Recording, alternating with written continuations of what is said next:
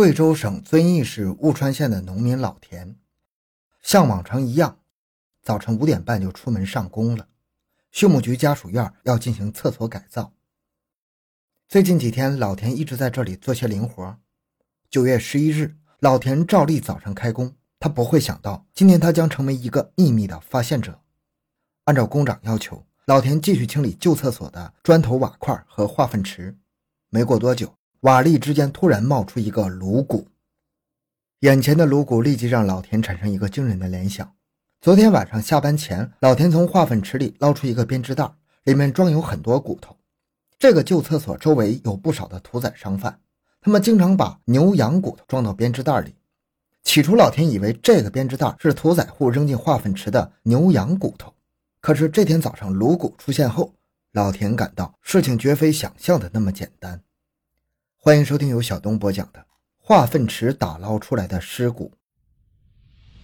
回到现场，寻找真相。小东讲故事系列专辑由喜马拉雅独家播出。雾川县警方在接警后第一时间赶到现场。这个改造的旧厕所位于小院中央，三面是围墙，一面是雾川县畜牧局的五套家属楼。老田打捞上来的颅骨和已经腐烂的编织袋就在化粪池的旁边堆放着，编织袋破烂不堪，里面装着一些疑似人体的肋骨。颅骨与编织袋中间的骨骼被法医带走做进一步检验。现场的技术人员试图找到更多线索。很快，一件秦曼牌的衬衫、一条西式短裤、一个电信的布包以及一部三星牌的翻盖手机被发现了。现场没有发现刀、枪、锤头等疑似凶器的物品，白骨。手机、布包和几件衣服，这就是所有的现场发现。一个人用自杀的方式是不可能做到这样肢体分离的，而且又把身体装进编织袋里。警方初步判断，这是一起严重的刑事案件。因为已经白骨化了，那么尸源的查找就异常困难。在化粪池中，尸体形成白骨化状态需要数年时间，这就意味着案发时间已经过去了很久。一个隐藏了若干年的命案呈现在警方面前。那么，随着时间的推移，现场证据很可能消失殆尽了。发现颅骨的当天，雾川县公安局就确定了一个侦查思路：一方面查找死者是谁，另一方面，警方还要从现场发现的物品中寻找与案件相关的东西。两路人马同时开始行动，查找尸源成为整个案件的关键。面对白骨，法医首先要复原死者的体态、年龄与性别。可是，法医将颅骨与编织袋中的骨头拼接起来之后，所有的办案人员都百思不得其解，这是一个奇形怪状的人呢，身高不足一米四，却长得肩宽体厚，身材比一米八开外的刑警队长还要壮实。这是一个什么样的人呢？让人奇怪的还不止于此，此人的肋骨比正常人还长，而且还多出两根来。经过细致的检查，法医又有了新的发现：死者的鼻根部有一个砍痕，左颞顶部有一个砍痕。推测应该是用菜刀之类的凶器砍的，颅骨上的砍痕进一步验证了这是一起命案的判断。同时，通过观察颅骨的特征，法医对死者的性别也有了初步推定。死者骨头上有两个乳突，男性的乳突比较粗糙，而女性的则比较光滑。综合下来，分析死者是女性，身高不足一米四，肩宽背厚，比身高一米八的男性还要壮实。户川县如果曾有这样一位奇人，小小的县城有谁会不认识呢？为了更加科学准确地对死者进行判断，尸骨被送进公安部物证鉴定中心进行检验。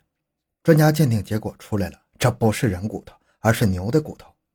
疑问解开了，人的颅骨加牛的身材，才有了那样奇怪的体态。这和农民老田最初的判断差不多。除了这个关键性的判断以外，公安部物证鉴定中心还给出了更多的信息：头颅为女性，年龄在二十六周岁加减四岁。身高在一米六二加减五厘米，而更让技术人员感到兴奋的是，颅骨上的牙齿保存完整。这意味着不但能确定死者的年龄、身高、性别，还有可能从中提取 DNA 信息，这为将来确定死者身份提供了极为可靠的依据。但是这些问题并没有答案。死者的死亡时间是多久了呢？据了解，畜牧局的旧厕所自投入使用至今已有三十年之久了。这么长的时间跨度。侦查员该从哪个时间段切入着手破案呢？在走访中，警方从畜牧局职工那里得到一条这样的信息：十三年前，畜牧局曾经组织人对这个厕所进行过一次彻底的清理，而那次清理没有发现任何可疑的东西。那既然当年彻底清理厕所时没有发现颅骨，那么案件很可能就发生在那之后。警方决定在案发时间范围控制在两千年以后，重点排查失踪女性，包括各个乡镇以及比邻县。从两千年以后有报警记录的女性失踪人员有四十多名，但是没有符合条件的对象。为此，警方逐村逐户的进行排查，凡是多年打工未归或者失联多年的女性都被重新做了登记。就在侦查员努力搜集线索时，另一路侦查员的工作也紧锣密鼓地展开了。上衣、裤子、手机以及布包都在化粪池中，他们与这起凶案有什么联系呢？侦查员首先走访了电信部门，因为现场发现的包上有中国电信的标志，这个印着我的一家的背包曾经被经营宽带业务和固定电话业务的员工使用，也曾当过赠品送到过许多的客户家，涉及到上千人。而且大多都没有登记姓名，而秦曼这件品牌的衣服在十二年前风靡雾川县，买过这件衣服的也有上千人，也都没有留下姓名。三件衣服和一个布包都成了断头的线索。如此一来，侦查员手中也只剩下了这部手机，手机型号是 E 三三八，最早上市于二零零一年十一月。这款手机在雾川县销售时，大约是二零零五年到二零零六年。从这个手机上还能得到什么线索呢？通过艰苦的技术攻关，手机号码得以恢复了。共有三位机主使用过这个号码，都是男性。警方对这三名男性采取秘密调查，而机主们的身份让警方吃了一惊。先后使用过这个手机号码的三位机主中，两位是司法工作者，另一位常年在外经商，现在都已不在乌川县当地。他们中会不会有人杀人后逃离了乌川县呢？警方先对两位司法工作者展开秘密侦查。首先是李某，据调查，李某作风正派，私生活也不乱；而另一位机主司法工作者王某似乎也没有什么破产。第三位使用者是商人张某，据调查也没有劣迹。至此，现场打捞上来的物品没有一件能够证明死者或者凶手的身份。而另一方面，失踪女性的筛查还在继续，案件的侦破工作一时间毫无进展。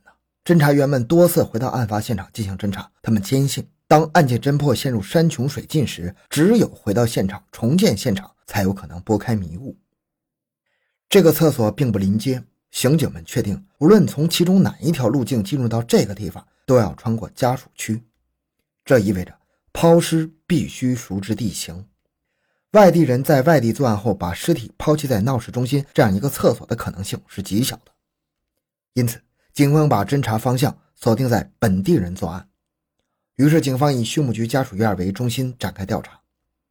经过逐户调查，有两个人进入警方的视野：吸毒人梁某，今年四十多岁，经常带着不同的女人回家过夜，这种生活据说已经持续了十多年。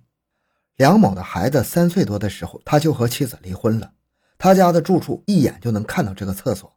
会不会是他与某位女性产生了情感纠纷，让人酿成血案，杀人抛尸于公厕呢？警方将梁某列为重点排查对象。在五号家属楼还有一个人也是警方关注的重点。此人在二零零五年的时候因为赌博被判刑两年。